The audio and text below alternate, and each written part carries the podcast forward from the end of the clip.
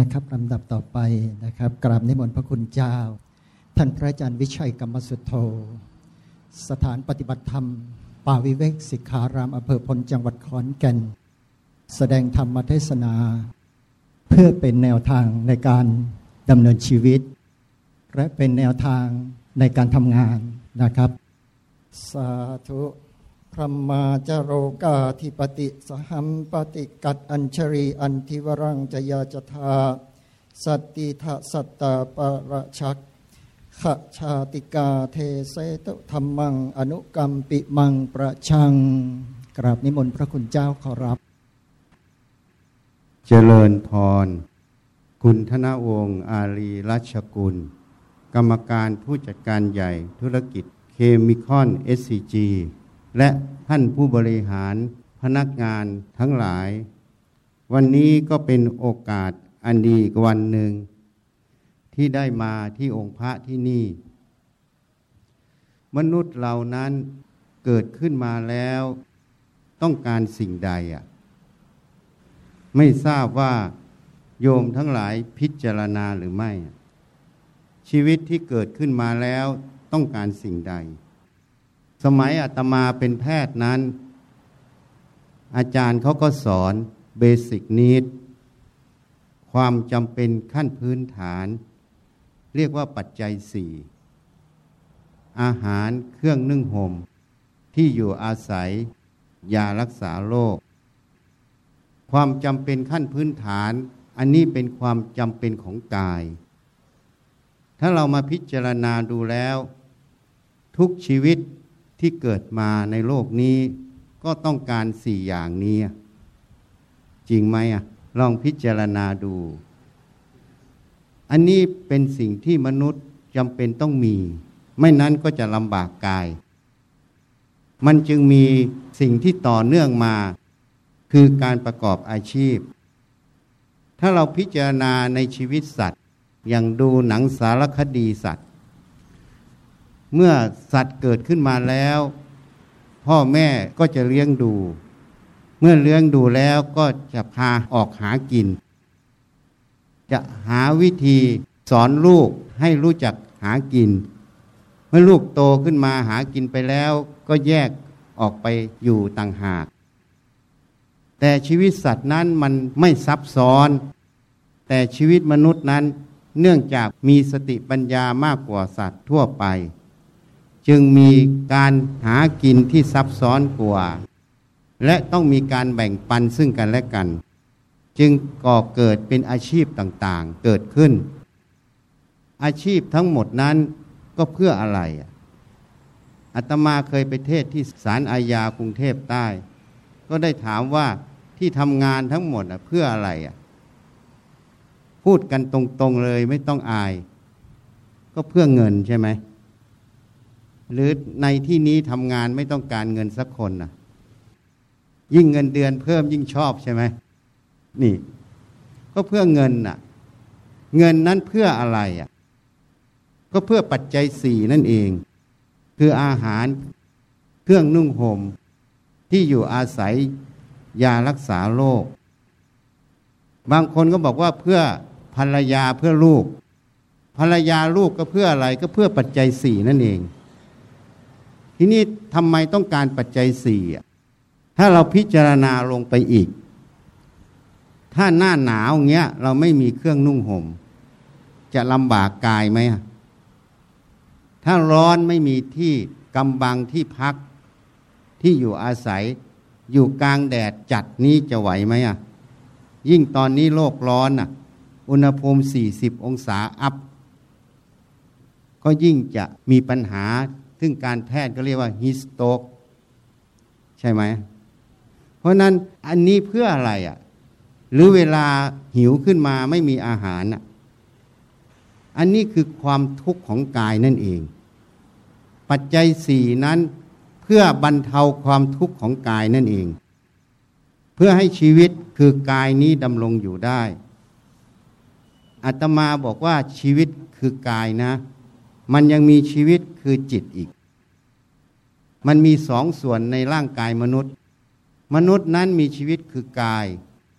อีกอันหนึ่งคือมนุษย์มีชีวิตคือจิต จิตดวงนี้จะไปเกิดในภพภูมิต่างๆ ไม่ได้หยุดนิ่งเมื่อลมดับ อันนี้ก็เป็นชีวิตหนึ่ง แต่ยาวหน่อย ชีวิตกายก็อยู่แค่ร้อยปี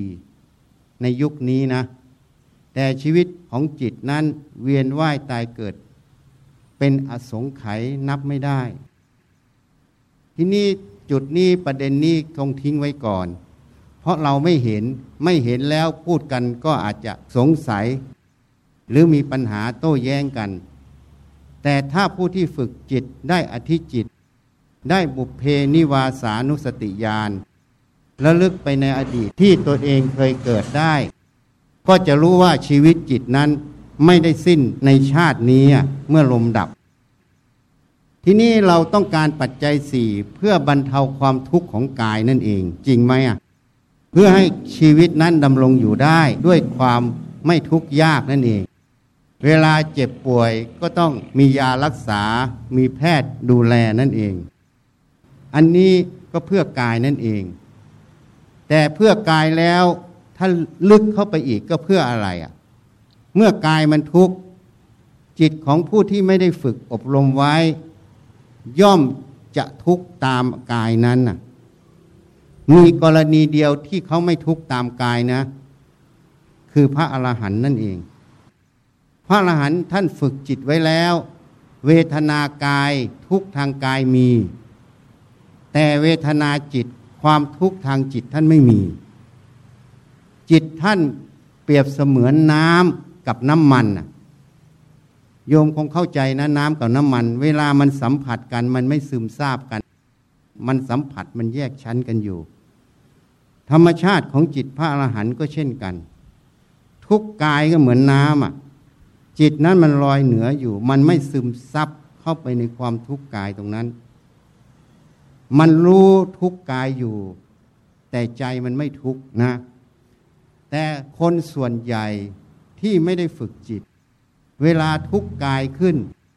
จิตนั้นก็ต้องทุกข์ตามไปด้วย จริงไหมอะโยมลองพิจารณาย้อนกลับไปเวลาเรามีความทุกข์ของกาย หรือเวลามีความเจ็บป่วย ใจนั้นมันสบายหรือไม่สบายอะอันนี้เอาของจริงมาพูดนะ ลองย้อนไปพิจารณาดู อันนี้ให้พิจารณา เพราะธรรมะนั้นมันเป็นเรื่องของความจริง เป็นเรื่องของสัจธรรม ถ้าสิ่งใดมันไม่ตรงความจริง ให้รู้ว่ามันไม่ใช่ธรรมะ ไม่ว่าพระจะห่มเหลืองโกนหัวมาพูด ก็ไม่ได้แสดงธรรม เพราะมันไม่ใช่เรื่องจริง การแสดงธรรมต้องพูดเรื่องจริง ธรรมะคือเรื่องจริง ถ้าไม่ใช่เรื่องจริง ไม่ใช่ธรรมะ นะ อันนี้ให้เข้าใจ ทีนี้เราต้องการปัจจัยสี่เพื่อบรรเทาความทุกข์ของกาย ก็เพื่อความกระทบกระเทือนของใจน้อยนั่นเอง เมื่อกายไม่ทุกข์จิตมันก็ไม่ถูกกระทบกระเทือน อันนี้เป็นกรณีหนึ่ง แต่สิ่งเหล่านี้มันช่วยได้เฉพาะบางจุดเท่านั้น แม้แต่ปัจจัยสี่พร้อมแล้ว แต่ก็ยังมีความทุกข์ของใจจริงไหมทำไมถึงมีความทุกข์ของใจเกิด ญาติโยมทั้งหลายได้พิจารณาไหมอะชีวิตเราต้องการสิ่งใดอะถ้าเราพิจารณามาถึงประเด็นนี้จุดนี้ เราต้องการปัจจัยสี่เพื่อไม่ทุกข์กายหรือบรรเทาความทุกข์ของกายลง ก็เพื่ออนุมานว่าใจจะไม่ทุกข์ เพราะฉะนั้นจุดปรารถนาของมนุษย์ทุกคนอาตมาเชื่อว่าทุกคนปรารถนาความไม่ทุกข์ของใจ โยมว่าจริงไหมอะ หรือในที่นี้ปรารถนาความทุกข์ของใจ นี่ลองพิจารณาดู เพราะฉะนั้นถ้าเราพิจารณาถึงประเด็นนี้ทำอย่างไร เราจะดำรงชีวิต ในอัตภาพเราด้วยความไม่ทุกข์ใจ จริงไหมอะ เคยตั้งคำถาม ถามตนเองไหมอะ เคย evaluate หรือวิเคราะห์หรือประเมินในตนเองไหมอะ ว่าเราต้องการอะไร แล้วสิ่งที่เราทำทั้งหมด มันสนับสนุนสิ่งที่เราต้องการไหมอะ ไม่นั้นเราเกิดมาเราจะหลงประเด็น เกิดมาแล้ว ก็ทำงานไป พอถึงที่สุดลมจะดับ ก็เลยไม่รู้จะคว้าอะไรไป มีแต่ความทุกข์ มีแต่ความกังวล มีความห่วงหา ก็เลยไม่ได้ประโยชน์นะลองพิจารณาดู วันนี้ก็มาให้ข้อคิดพิจารณาฉะนั้นถ้าเรารู้ว่าเราต้องการความไม่ทุกข์ของใจแล้ว เราก็ต้องมาวิเคราะห์มาวิจัย ว่าอะไรเป็นเหตุให้ใจมันทุกข์ อะไรเป็นเหตุให้ใจมันทุกข์ก็เรื่องที่หนึ่งก็พูดอยู่แล้วคือปัจจัยสี่จริงไหมอะปัจจัยสี่นั่นเป็นสิ่งที่จำเป็น เมื่อจำเป็นจึงต้องมีการประกอบอาชีพ มีการทำงาน การทำงานนั่นแหละมันลดความทุกข์อันหนึ่งลงได้ เพราะมันได้ปัจจัยสี่มา จริงไหมอะเพราะฉะนั้นพนักงานทั้งหลายเนี่ยจะต้องคิดถึงของบริษัทก่อน ถ้าบริษัทอยู่ได้ พนักงานก็อยู่ได้ ถ้าบริษัทอยู่ไม่ได้ พนักงานก็อยู่ไม่ได้ เหมือนในข่าวเขาปิดโรงงานเยอะ จริงไหมอะอาตมาเห็นในข่าวอะเฮ้ยโรงงานจะอยู่ได้ หรืออยู่ไม่ได้ ตัวโรงงานมันไม่ได้เป็นปัญหา ปัญหาอยู่ตั้งแต่ผู้บริหารจนถึงพนักงานระดับล่าง ว่าทำยังไงจะให้ ผลประกอบการธุรกิจตรงนั้นมันอยู่ได้ เมื่อมันอยู่ได้ มันก็ย้อนกลับมาหาพนักงานอยู่ได้ อันนี้เขาเรียกว่าเหตุปัจจัยซึ่งกันและกัน ถ้าจะพูดทางภาษาพระอีกอย่างหนึ่งก็เป็นความกตัญญูซึ่งกันและกัน ถ้าเรารู้ประเด็นนี้เห็นประเด็นนี้ ทุกคนก็ต้องทำหน้าที่ในตำแหน่งที่ตัวเองรับผิดชอบ ไม่ว่าตั้งแต่ระดับล่างจนถึงระดับสูงสุด ต้องทำหน้าที่เพื่อให้ประโยชน์เกิดตรงนั้นสูงสุด เมื่อประโยชน์เกิดสูงสุดเมื่อไหร่ บริษัทก็อยู่ได้ พนักงานก็อยู่ได้ จริงไหมอะ นี่ อันนี้เป็นเรื่องธรรมะหมดนะ คนเข้าใจว่าเป็นเรื่องโลกจริง ๆ ไม่ใช่ คนไปแยกโลกแยกธรรมพอ ไปวัดปฏิบัติสอน แบบแยกโลกแยกธรรมต้องไปเดินจงกรมนั่งสมาธิถ้าอยากนิพพานต้องไปอยู่ วัดโกนหัวห่มเหลืองห่มขาวแล้วแต่ธรรมะเลยไม่มีประโยชน์ จริงๆแล้วพุทธเจ้ารับสั่ง ธรรมะต้องอยู่ในชีวิตประจำวัน ในสมัยพุทธกาลท่านพยากรณ์พระโสดาสกิทานาคา แม้แต่พระอรหันต์ที่เป็นฆราวาสเยอะแยะ แต่ยุคนี้ทำไมไม่ค่อยมี ก็เพราะว่าปฏิบัติผิดเห็นผิด การปฏิบัติผิดเห็นผิดก็เหมือนเราทำงานในโรงงานอะถ้าเราเห็นผิดในเรื่องงานตรงนั้น แล้วเราปฏิบัติผิด ปัญหาต้องเกิดในหน่วยงานนั้นแน่นอน แล้ววัตถุประสงค์เป้าหมายที่เราต้องการก็ต้องผิดพลาดจริงไหมอะนี่ เพราะนั้นมันเป็นเรื่องธรรมะหมด คนเข้าใจผิด ธรรมะมันอยู่ที่สติสมาธิอยู่ที่การพิจารณาในหน้าที่ตรงนั้น การทำหน้าที่ตรงนั้นก็คือการปฏิบัติธรรมนั่นเอง อันนี้ให้เข้าใจ ทีนี้เรื่องปัจจัยสี่ก็เรื่องมีอาชีพมีงานการแล้ว ทีนี้ปัญหาที่จะเกิดทุกข์ต่อมาคืออะไร ปัญหาที่สองที่จะเกิดทุกข์ก็คือ เรื่องการทำงาน ในหน่วยงาน แต่ละหน่วยงานเวลาทำงาน แต่ละคนก็มาจากครอบครัวที่ต่างกัน การอบรมก็ไม่เท่ากันโยมว่าจริงไหม เพราะฉะนั้นพื้นฐานที่มาต่างกัน แต่มีการเรียนหลักวิชาการที่เหมือนกัน แต่ในเหมือนกันที่เรียนในห้องเรียนเดียวกัน ก็ยังมีคนสอบได้ที่หนึ่งกับที่บวยอะ เพราะนั้นความรู้ในหลักวิชาการก็ไม่เท่ากันอีก พื้นฐานทางความคิดมาก็ไม่เท่ากัน พื้นฐานวิชาการที่เรียนในอาชีพนั้น ก็ไม่เท่ากันอีก เวลามาอยู่ร่วมกัน มาทำงานร่วมกัน โยมว่ามันจะมีปัญหาไหมอะนี่ลองพิจารณาดู ทีนี้ถ้ามันมีปัญหาจะแก้ปัญหาอย่างไร ถ้าเรื่องความรู้ในงานการ ก็เห็น SCG ทำอยู่เรื่อย ก็อบรมต่างๆ ก็ปรับปรุงความรู้ของเจ้าหน้าที่ตลอด ใช่ไหมอบรมกันสอนกันอยู่เรื่อย ถ่ายทอดกันอยู่ตลอด อันนี้เป็นเรื่องหนึ่ง แต่อีกเรื่องหนึ่งพื้นฐานที่มาต่างกันจากครอบครัวแต่ละครอบครัว ตรงนี้จะแก้ปัญหาอย่างไรอะแล้วทำอย่างไร จะให้คนมีความรู้ความเห็นเสมอกันได้ ถ้าความรู้ความเห็นเสมอกัน ความทะเลาะเบาแวงก็จะไม่มี ความเป็นน้ำหนึ่งใจเดียว เรียกว่าสามัคคีก็จะมี งานการนั้นก็จะมีกำลัง อย่างเช่น ไม้ไผ่อยู่ซีกหนึ่งเนี่ย เราหักมันหักได้ แต่ถ้าเรารวมเป็นมัดใหญ่ๆนะหักมันไม่หักใช่ไหม จะหักได้ต้องใช้แรงมหาศาลนะจริงไหมอะฉันใดฉันนั้น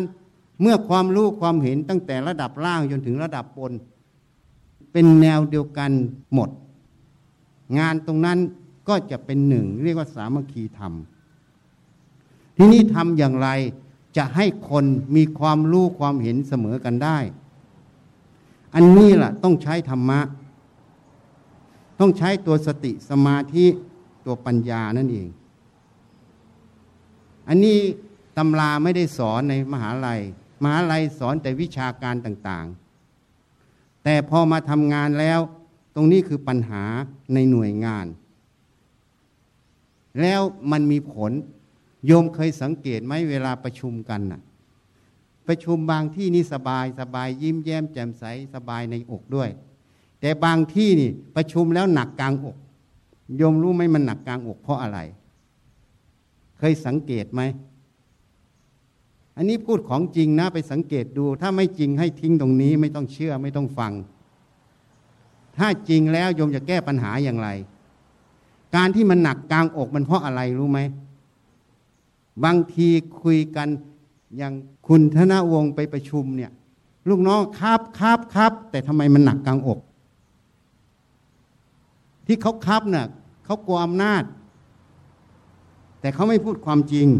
เขาขัดเคืองอยู่ในใจ เวลาพูดออกไปแล้วเขาขัดเคือง พอเขาขัดเคืองแล้วหรือเขาไม่เห็นด้วยเขาไม่ยอม พอเขาไม่ยอมเขาแสดงสีหน้าเล่นละครเก่งอะครับครับก็ไม่มีอะไร โบราณจึงบอกว่า ปากปลาใสน้ำชัยเชือดคอไง นี่โบราณเขาบอก เขาบอกว่าปากปลาใสน้ำใจเชือดคอ เชือดคออยังไงรู้ไหมพอเขาไม่ยอมกระแสจิตตัวนั้นน่ะ มันเป็นกระแสโลภโกรธหลง มันเป็นกระแสมานะ หรือเขาขัดเคืองก็จะเป็นกระแสโทสะเวลากระแสมานะกระแสโทสะมันจะต่างกัน ถ้ากระแสโทสะมานั้น จิตมีหน้าที่รู้ ธรรมชาติจิตทุกดวงมีหน้าที่รู้ รู้อะไร ก็รู้ธรรมอารมณ์ อารมณ์ของใจ อารมณ์ของใจนั้น มันอยู่ภายในใจ แต่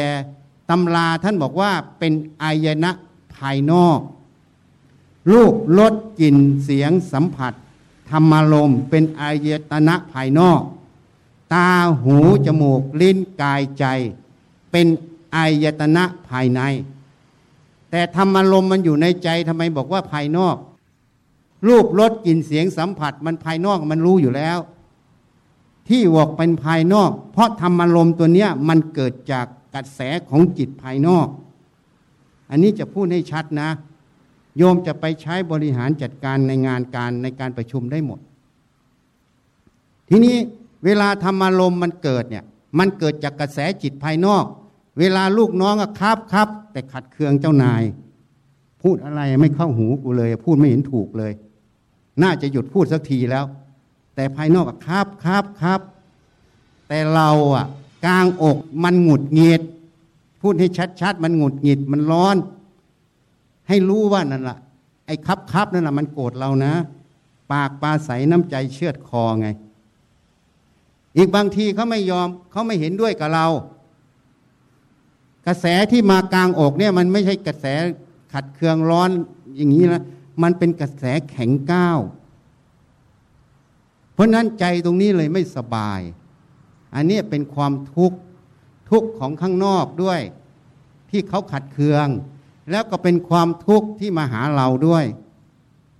ที่นี่เราจะแก้ปัญหายังไงหนึ่งต้องแก้ปัญหาทุกข์ที่มาหาใจเรายังไง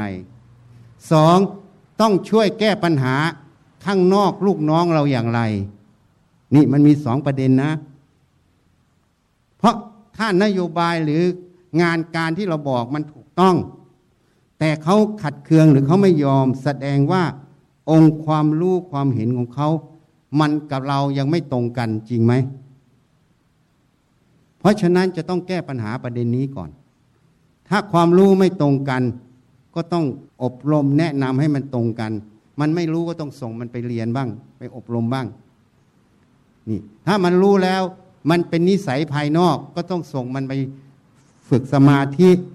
ฝึกสติให้พิจารณาหัวจดเท้าบ่อย ๆ มันมีอะไรเป็นของเรา เมื่อไม่มีอะไรเป็นของเรา แค่อาศัยมันอยู่ เมื่ออาศัยอยู่ทำไมต้องไปขัดเคืองทำไมจะต้องไม่ยอม อะไรถูกต้องให้นำตรงนั้นไปใช้ทันทีให้ยอมรับ ถ้าฝึกอย่างนี้สิ่งใดถูกต้องยอมรับ แต่บางคนสิ่งที่ถูกต้องไม่ยอมรับ เพราะมันไม่ถูกใจกู จริงไหมอะกูจะเอาอย่างเงี้ย ถูกไม่ถูกก็ช่าง กูจะเอาอย่างเงี้ย เมื่อมึงพูดมาไม่ถูกใจกูกูก็ไม่ยอมรับ อันนี้คือปัญหาของการไม่ปฏิบัติธรรมไม่รู้ว่าความรู้สึกที่เป็นกูเนี่ย ความเห็นที่เป็นกูมันก็ไม่ใช่กูจริง เพราะไม่ได้ฝึกสติสมาธิจึงไม่เห็นว่าอารมณ์เหล่านี้เกิดขึ้นแล้วดับหมด ไม่มีอะไรเป็นของเรา มันไม่คงที่ ถ้าเรารู้อย่างนี้เมื่อไหร่ ความทุกข์ในใจเราก็จะไม่มี เมื่อปฏิสัมพันธ์ภายนอก ก็จะเอาเหตุเอาผลนั่นเอง ทางโลกเรียกว่าเอาเหตุเอาผล ถ้าทางธรรมเรียกว่ายอมรับความจริง เมื่อท่านพูดมามีเหตุผลเป็นความจริง ก็ยอมรับจุดนั้น เมื่อแต่ละส่วนในสมาชิกในการประชุม ยกตัวอย่างมีสิบท่าน ต่างคนต่างยอมรับความจริง เวลาพูดกันก็เอาเหตุเอาผลมาพูด ประเด็นปัญหาอยู่ตรงไหนความจริงอยู่ตรงไหน อันนี้จะเสื่อมเสียอันนี้จะเจริญอย่างไร ถ้าทุกคนยอมรับตรงนี้หมด หัดยอมรับอย่างนี้ เวลาประชุมก็จะมุ่งแต่เป็นประโยชน์ มุ่งแต่ที่ถูกต้อง เมื่อมุ่งแล้ว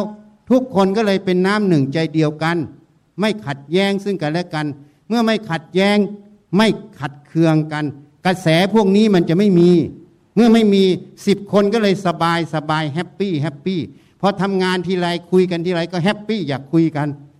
แต่พอคุยกันที่ไหนทั้งหนัก ทั้งหงุดหงิดทั้งอะไร เวลาเจ้านายเรียกประชุมเมื่อไหร่ก็ไม่อยากประชุมด้วยเลยอะพอไม่อยากประชุมด้วย มันก็มีการต่อต้านอยู่ในใจตลอด งานมันก็เลยไม่เดินเต็มที่ทำก็ทำฝืนไม่ได้ทำร้อยใช่ไหม ถ้าทำยอมทำทำด้วยเหตุด้วยผล อันนี้ทำร้อยไหมแต่ทำฝืนฝืนทำไปเพราะถูกสั่งให้ทำทำก็ทำสั่งกระตายทำไปอย่างนั้นเอง มันก็เลยไม่เต็มร้อย งานภายนอกก็ไม่เต็มร้อย งานภายในจิตก็มีแต่ความทุกข์ซึ่งกันและกัน อันนี้คือเหตุแห่งทุกข์อันหนึ่งเพราะนั้นต้องพิจารณา คนไม่เข้าใจว่าทำไมต้องปฏิบัติธรรม เพราะไปสอนแต่เดินจงกรมนั่งสมาธิ ไม่ได้สอนวิจัยว่า แต่ละเรื่องมันมีเหตุ เหตุมันเกิดจากอะไร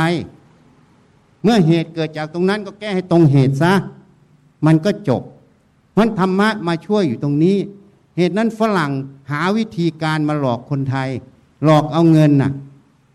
ต้องทำวิธีนั้นวิธีนี้พัฒนาองค์กรนั้นองค์การนี้เขาคิดเก่ง แต่มันไม่สำเร็จเพราะอะไรรู้ไหม แล้วไม่ถึงสูงสุดเพราะอะไร เพราะว่าในจิตเนี่ยมันไม่ยอมรับ และโปรแกรมต่างๆมาเนี่ย บางครั้งมันคิดอยู่ว่าต้องทำอย่างนั้นอย่างนี้ แต่พอปัจจุบันจริง ๆ แล้วเหตุปัจจัยมันไม่ได้สอดคล้องกับแผนงานตรงนั้น เมื่อไม่สอดคล้องยังดันทุลังทำมันก็ต้องผิดพลาดเพราะทางพระจึงบอกว่า ให้เอาปัจจุบันเหตุปัจจัยปัจจุบัน เมื่อเราแผนงานอะไรไว้ก็ตาม เราคิดอะไรไว้ก็ตาม แต่เวลาเราจะกระทำเราต้องมาดูเหตุปัจจัยปัจจุบัน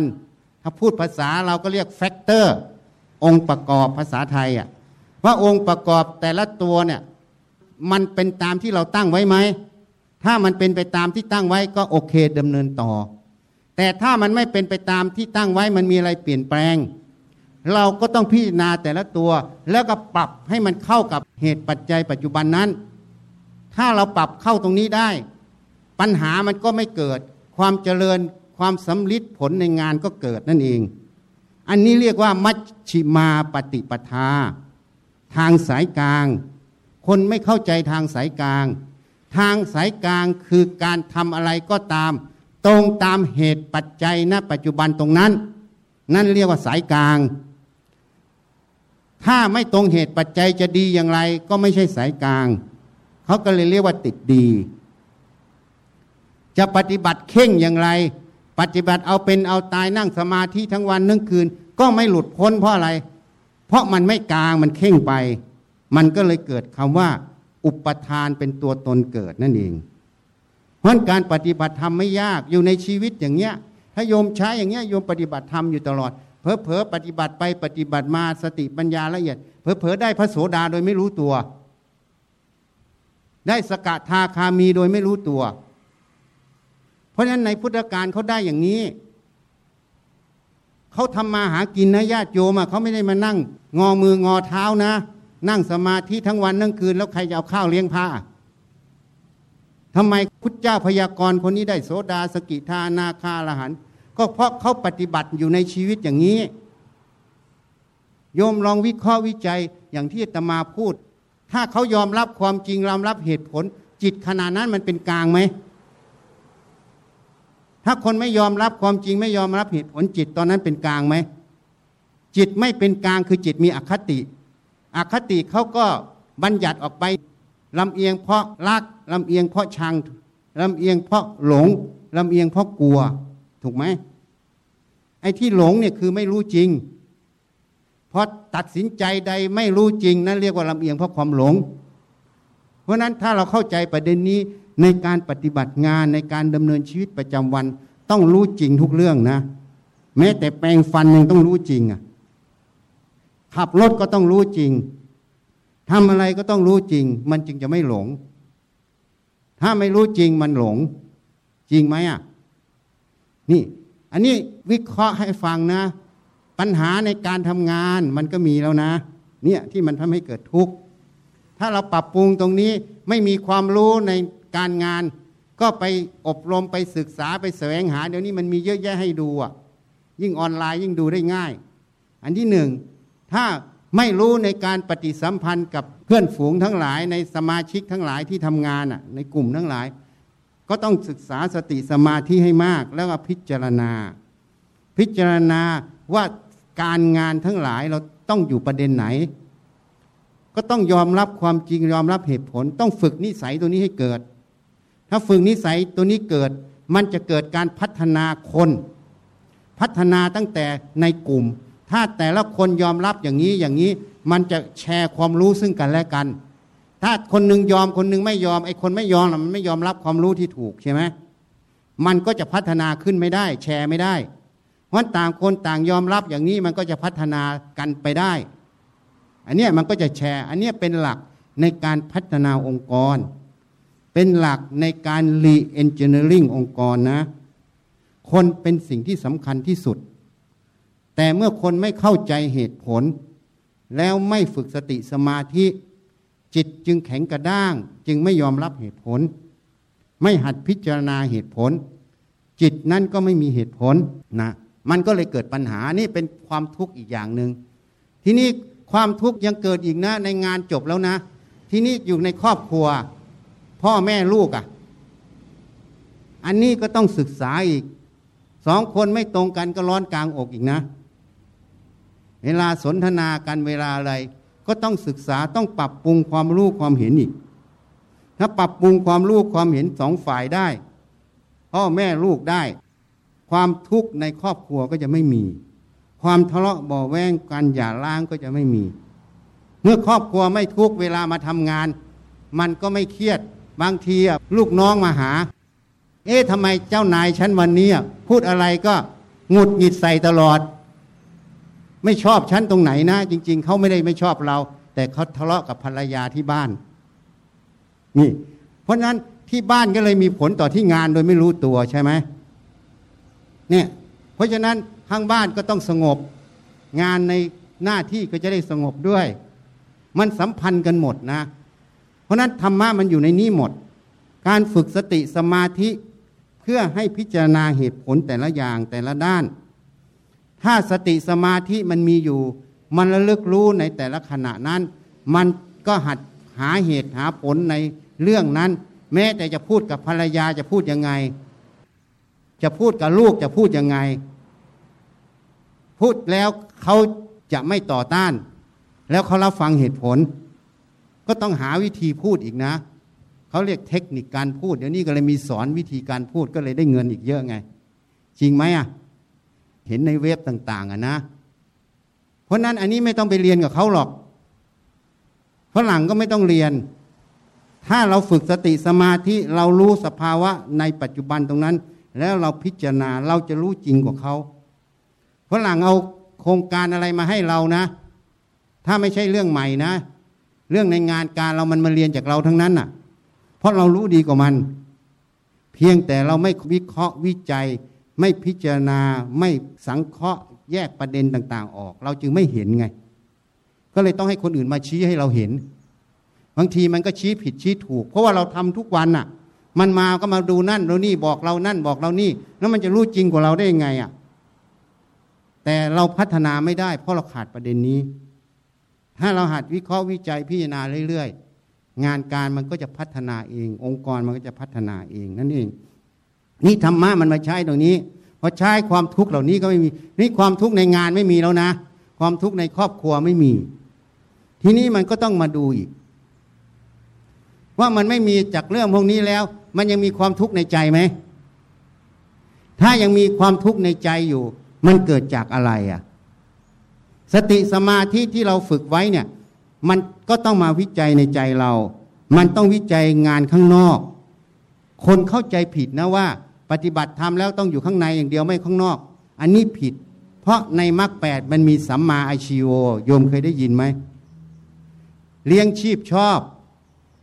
สัมมากัมมันตะการงานชอบ เพราะนั้นสติสมาธิจะต้องทำหน้าที่ในงานการให้ถูกต้อง จึงเป็นสัมมากัมมันตะสัมมาชีวะมันพุทธเจ้าพูดทั้งนอกทั้งใน คนเข้าใจผิดพอแยกโลกแยกธรรมก็มาข้างในข้างนอกไม่เอา ไม่รับผิดชอบงานงานเลยแยกคนก็เลยบอกว่าปฏิบัติธรรมยิ่งปล่อยวางทำให้งานบริษัทเสียไง อันนี้ผิด คนไม่ได้ปล่อยวางงานบริษัทจึงเสีย ถ้าคนปล่อยวางเท่าไหร่ งานบริษัทต้องอยู่อันดับเลิศ เพราะเขาปล่อยวางแม้แต่ความเกียจค้าน ถูกไหม เขาปล่อยวางแม้แต่ความไม่อยากคิด ไม่อยากพิจารณา เขาอาศัยความคิดการพิจารณานั้น ให้รู้เหตุรู้ผลแล้วปฏิบัติให้ถูกต้อง อันเนี้ยคนปล่อยวางเป็นอย่างนั้น แล้วเขาไม่ยึดถือสิ่งใด เหตุใดถูกต้องทำไปเหตุใดไม่ถูกต้องไม่ทำเพราะมันไม่ได้ยึดทั้งสองเหตุนั้นคนเลยเข้าใจผิด ก็เลยว่าปฏิบัติธรรมปล่อยวางงานบริษัทไม่เจริญมันไม่ปฏิบัติดีกว่า ส่วนใหญ่เพราะไม่ปฏิบัติธรรมมันเลยไม่เห็น แล้วก็สอนกันผิดผิดพอสอนผิดก็เลยคิดผิด ก็เลยเป็นโมเดลผิด โมเดลผิดคนอื่นก็มาคิดตามโมเดลนี้ก็เลยผิดไปสายหมดนะ ทีนี้ถ้าทุกอย่างมันปัญหามันไม่มีแล้ว ทีนี้ก็มาดูใจอะยังมีทุกข์อยู่ไหมอะ ถ้ามันมีทุกข์เพราะอะไร เนี่ยมันจะมาวิเคราะห์ตัวเอง มันจะมาวิเคราะห์ความรู้ความเห็นของตัวเอง ความรู้ความเห็นตัวเองเนี่ยลักษณะใดที่มันรู้เห็นอย่างนี้แล้วมันทุกข์ลักษณะใดที่มันรู้เห็นอย่างนี้แล้วมันไม่ทุกข์มันก็เห็นสองลักษณะ ไม่เห็นสองลักษณะ ลักษณะใดที่มันคิดเห็นอย่างนี้รู้อย่างนี้แล้วมันทุกข์มันเพราะอะไร แล้วมันเป็นจริงอย่างที่มันรู้เห็นไหมมันจะวิจัยเข้าไปอีก วิเคราะห์เข้าไปอีก พราะวิเคราะห์วิจัยเข้าไปอีกมันจะเห็นอย่างที่พระพูดขันห้าหรือกายใจเนี่ย เพราะเราไปอุปทานไปยึดมันน่ะ พูดง่ายๆว่าเป็นตัวเราของเรามันเลยเป็นทุกข์ความจริงมันไม่ใช่ตัวเราของเรา อาศัยมันอยู่เฉยๆอะพอลมดับก็ต้องทิ้งมันน่ะ ถ้ารู้ดังนี้อีกมันก็วาง ถ้าวางแล้วมันก็ทำหน้าที่ข้างนอกด้วยสติปัญญาล้วนๆทำเพื่อประโยชน์ล้วนๆ ทำไปทิ้งไปทำไปทิ้งไปจิตมันก็ไม่ทุกข์ไม่ใช่เห็นอย่างนี้แล้วลาออกไปบวชนะ ก็ยังทำงานในหน้าที่ แต่จิตนั้นจะพัฒนาละเอียดขึ้นสูงขึ้น บางครั้งอยู่ในเพศคารวาสก็อาจจะได้อนาคามี ได้โสดาได้สกาธา หรือบางคนถึงที่สุดก็ถึงพระอรหันต์เพราะมันขัดเกลาความรู้ความเห็นที่ผิด ไปสู่ความรู้ความเห็นที่ถูกตลอด ตั้งแต่งาน ภายนอกปฏิสัมพันธ์ยังไง จนถึงภายใน ถ้ารู้อย่างนี้เมื่อไหร่ ธรรมะจึงอยู่ในชีวิตประจำวัน ธรรมะคือการเจริญตัวสตินะ ธรรมะคือการเจริญตัวสมาธิ ธรรมะคือการเจริญตัวปัญญา ให้รู้เหตุ รู้ผล รู้ความจริงของเรื่องต่างๆ ตามความเป็นจริง ถ้าเราปฏิบัติได้อย่างนี้ก็จะสามารถ ประพฤติปฏิบัติทั้งในงานภายนอกภายในได้สมบูรณ์ จึงตรงปัจฉิมโอวาทของพระพุทธเจ้าก่อนปรินิพาน สังขารทั้งหลายมีความเสื่อมสิ้นไปเป็นธรรมดา เธอจงยังประโยชน์ให้ถึงพร้อมด้วยความไม่ประมาท การยังประโยชน์ให้ถึงพร้อม ประโยชน์ทั้งภายนอกก็ต้องถึงพร้อม ประโยชน์ภายในจิตต้องถึงพร้อมคือความไม่ทุกข์ใจ ถ้าประโยชน์สองส่วนถึงพร้อม นั่นแหละคือเราได้ทำหน้าที่ในการเกิดมาได้สมบูรณ์นั่นเองโยมลองไปคิดดูนะวันนี้ก็ให้ข้อคิดพิจารณา ว่าเราเกิดมาแล้วต้องการอะไรอะถ้าโยมเห็นประเด็นนี้ ก็ต้องเข้ามาศึกษาดู หัดวิเคราะห์วิจัย ตั้งแต่ในการประชุมขึ้นมาจนมาถึงในใจเรา ความรู้ความเห็นถ้โยมทำได้อย่างนี้ประโยชน์จะเกิดกับโยมเอง แล้วโยมจะเห็นคุณค่านะ ทีนี้การฝึกสมาธิฝึกสติ สมาธิแปลว่าความตั้งใจมั่น คนเข้าใจผิดว่าทำสมาธิคือความสงบ ความสงบนั้นเป็นผลทางอ้อม ผลตัวสมาธิตัวจริง ๆ คือความตั้งใจมั่น แต่เพื่อมันตั้งมั่นมันไม่วอกแปกไปอะไร มันก็เลย อยู่กับงานตรงนั้นมันเลยสงบจากเรื่องภายนอก เพราะนั้นความสงบเขาเรียกปัจสถิสัตถิแปลว่าความระลึก ทีนี้คนส่วนใหญ่ไปเรียนหลายสำนักก็ทำมาวันนั้นไปเทศที่ธรรมศาสตร์ สมเด็จองค์ปฐมท่านแนะนำให้ทิ้งทุกสำนัก ไม่ใช่สำนักเขาสอนไม่ดีนะ อย่าเข้าใจผิด ที่ว่าให้ทิ้งทุกสำนัก เพราะมันมีเหตุผลอยู่ เพราะของทุกอย่างมันเหมือนเหรียญสองด้าน มันมีทั้งแง่ดีกับแง่ไม่ดีอยู่ในตัวมัน เมื่อเราไปเอาด้านดีก็มีงานไม่ดี เพราะฉะนั้นถ้าเราไม่เอาด้านดี มันก็ไม่มีด้านไม่มีเราทิ้งทั้งสองด้าน ท่านบอกให้ทิ้งทุกวิธี ให้จับคำเดียวนะ ลองพิจารณาดูว่า พระท่านสอนง่ายไหม ให้จับคำเดียวคำว่าสติแปลว่าระลึก เวลาโยมเดิน โยมก็ลึกที่เท้าสิ เวลาแปรงฟันก็ลึกแปรงฟัน เวลาถ่ายก็ลึกที่การถ่าย เวลากินก็ลึกที่กินขับรถลึกขับรถเวลาคิดนึกแผนงาน ก็ลึกที่คิดนึกแผนงาน เวลาฟังก็ตั้งระลึกที่การฟังอย่างนี้เวลาเขียนก็ยึดอยู่ที่การเขียนเพราะฉะนั้นสติโยมฝึกได้ตั้งแต่ตื่นนอนถึงลงนอนไหม เวลาทำกิจกรรมใดให้ลึกตรงนั้น ไม่พังไม่เผลอนั่นแหละแปลว่ามีสติ ถ้าพังเผลอนั่นแหละเรียกว่าขาดสติ เอาง่าย ๆ ถ้าเผลอแล้ว อย่าไปดีใจเสียใจกับมันนะเผลอแล้วแล้วไป มันอยากไปเที่ยวให้มันเที่ยวบ้าง เผลอแล้วแล้วไประลึกได้ก็เอาใหม่ระลึกไปใหม่ทำอย่างเงี้ยไปเรื่อย ๆ ไม่ต้องไปซีเรียสไม่ต้องไปเครียดกับมัน ฉันจะต้องระลึกได้ทุกขณะ อย่าเข้าใจผิดนะ บางทีมันก็เผลอเผลอแล้วแล้วไปลึกได้เอาใหม่ เพราะฉะนั้นถ้าโยมฝึกอย่างนี้โยมก็เจริญสติตั้งแต่ตื่นนอนถึงลงนอนจริงไหมเพราะนั้นโยมก็ปฏิบัติธรรมอยู่ในตัวในงานในหน้าที่ตลอดจริงไหม ทีนี้ถ้าโยมระลึกอยู่ตรงนี้ต่อเนื่องเนี่ย มันจะมีความตั้งมั่นอยู่ในตรงนั้น โยมสังเกตนะ ทุกคนที่มาอยู่เนี่ย จนถึงเป็นผู้บริหารเนี่ย จริง ๆ ฝึกสติสมาธิมาทุกคนนะ แต่ลืม evaluate ตนเอง ลืมประเมินประเด็นของตนเองพอลืมก็เลยไม่รู้ว่าตัวเองฝึกสติสมาธิ ถ้าโยมไม่มีสติสมาธินะโยมไม่จบหรอก วิศวะก็เรียนไม่จบ จริงไหมอะเขาจึงมีโรคสมาธิสั้น สมัยตมาเป็นแพทย์ไม่มีโรคนี้นะ ยุคหลังนี้บอกว่าโรคสมาธิสั้น เวลาทำอะไรปั๊บมันก็ไปตรงนี้ มันทิ้งตรงนี้ตรงนี้ไม่สำเร็จ เพราะถ้าโยมไม่มีสมาธิเนี่ยโยมจะอ่านหนังสือจะเรียนหนังสือเนี่ย จะตอบข้อสอบได้ไหมอะอ่านโจทย์แค่หนึ่งประโยคก็ไปอันอื่นแล้วอะการที่โยมจดจ่ออยู่ตรงนั้น ตั้งมั่นอยู่ตรงนั้น แล้วก็พิจารณาข้อสอบตอบข้อสอบ หรืออ่านหนังสือ นั่นแหละโยมฝึกสติสมาธิอยู่ แต่โยมไปเข้าใจผิดว่าสติสมาธิต้องนั่งจนมันนิ่งจนมันอะไร อันนั้นมันอีกอย่างหนึ่งแต่สติสมาธิที่ใช้ประโยชน์ ให้เกิดปัญญาเนี่ยมันใช้อยู่ในชีวิตประจำวัน มันฝึกอยู่ตลอด ไม่ใช่ไม่ฝึกนะ ถ้าโยมรู้ประเด็นนี้นะง่ายเลยอะ่ะ เพราะนั้นโยมฝึกอยู่แล้ว โยมก็ขยายให้มันครบตั้งแต่ตื่นนอนลงนอนสิ แต่จำเอาไว้นะ ถ้าเผลอแล้วแล้วไป อย่าไปบังคับให้ต้องได้เห็นทุกก้าวไม่ให้เผลอ เพราะการบังคับอย่างนั้นมันเป็นอัตตาเป็นความหลงไม่รู้ตัว เข้าไปแทรกเผลอแล้วแล้วไปลึกได้ไหมโยมก็ฝึกสติสมาธิอยู่งั้นอะ บางทีมันได้ส่วนโยมสังเกตไหมเวลาโยมทำงาน มันอยู่ในงานบางครั้งมันนิ่งนะนิ่งแวบหนึ่งเคยสังเกตไหมเวลาทำงานอะ ที่มันจดจ่ออยู่ในงานตรงนั้นแล้วบางทีมันนิ่งอะ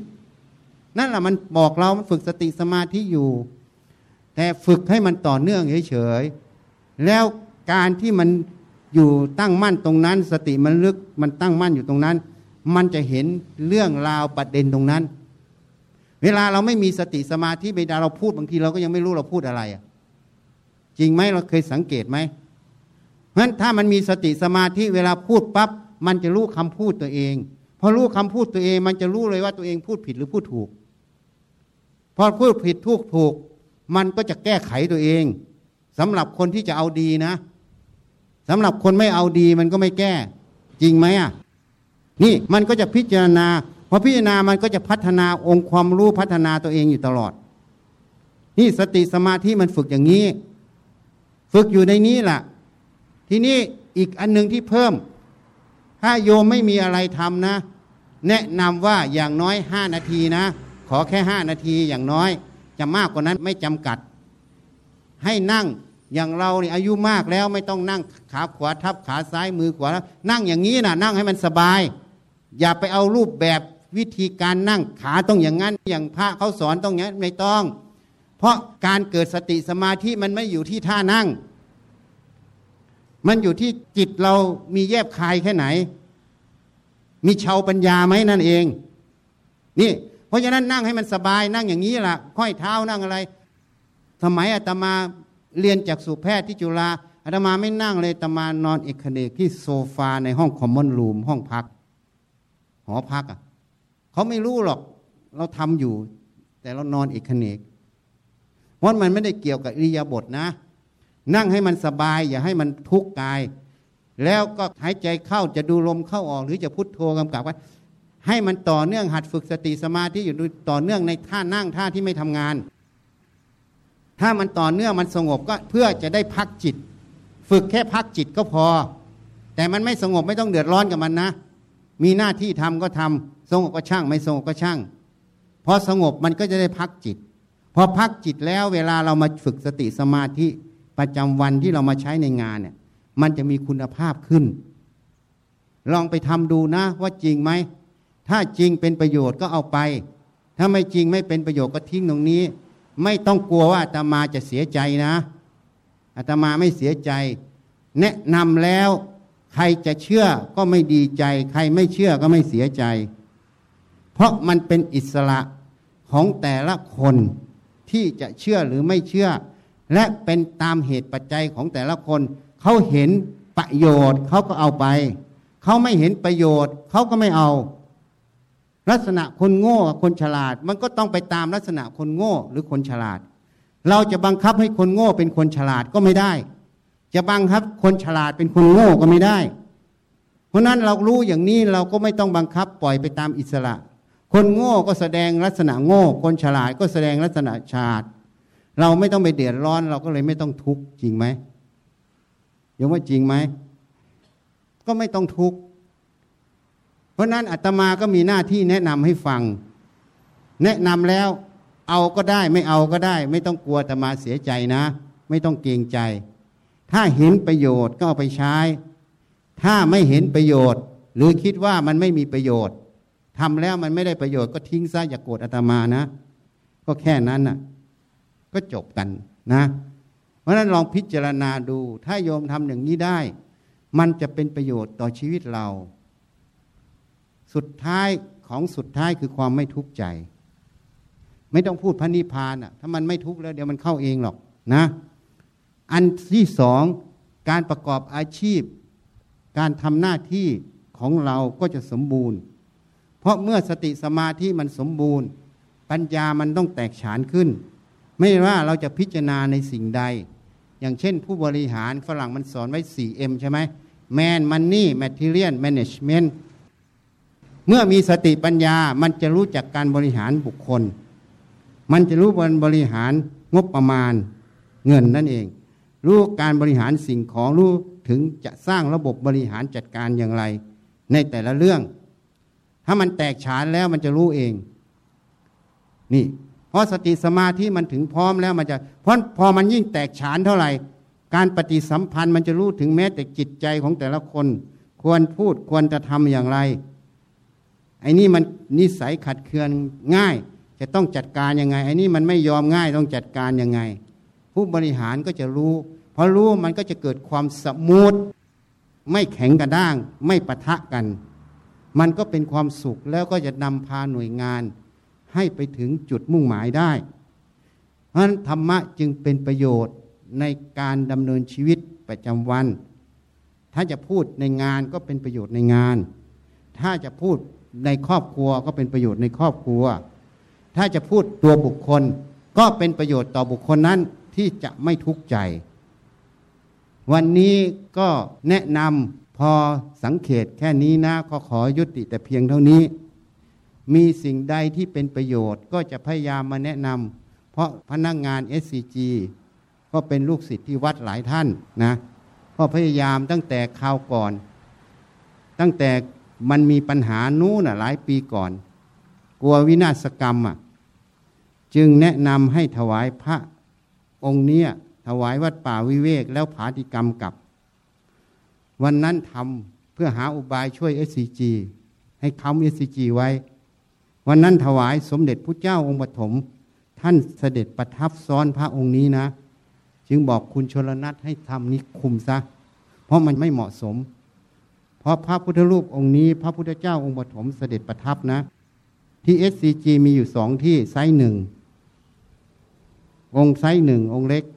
กับที่นี่สองที่ที่องค์ปฐมประทับ องค์ไซส์หนึ่งเหมือนแผ่นปูนทางสระบุรีใช่ไหมได้ตัวอย่างทางนู้น แต่ที่นู่นองค์สมเด็จไม่ประทับให้นะ ที่นู่นเป็นรูปสมเด็จองค์ปฐมจริง แต่สมเด็จองค์ปฐมไม่ประทับให้ แต่ที่นี่สมเด็จองค์ปฐมประทับให้ เพราะเมื่อถวายวัดป่าวิเวก เป็นของสงฆ์ท่านจึงประทับให้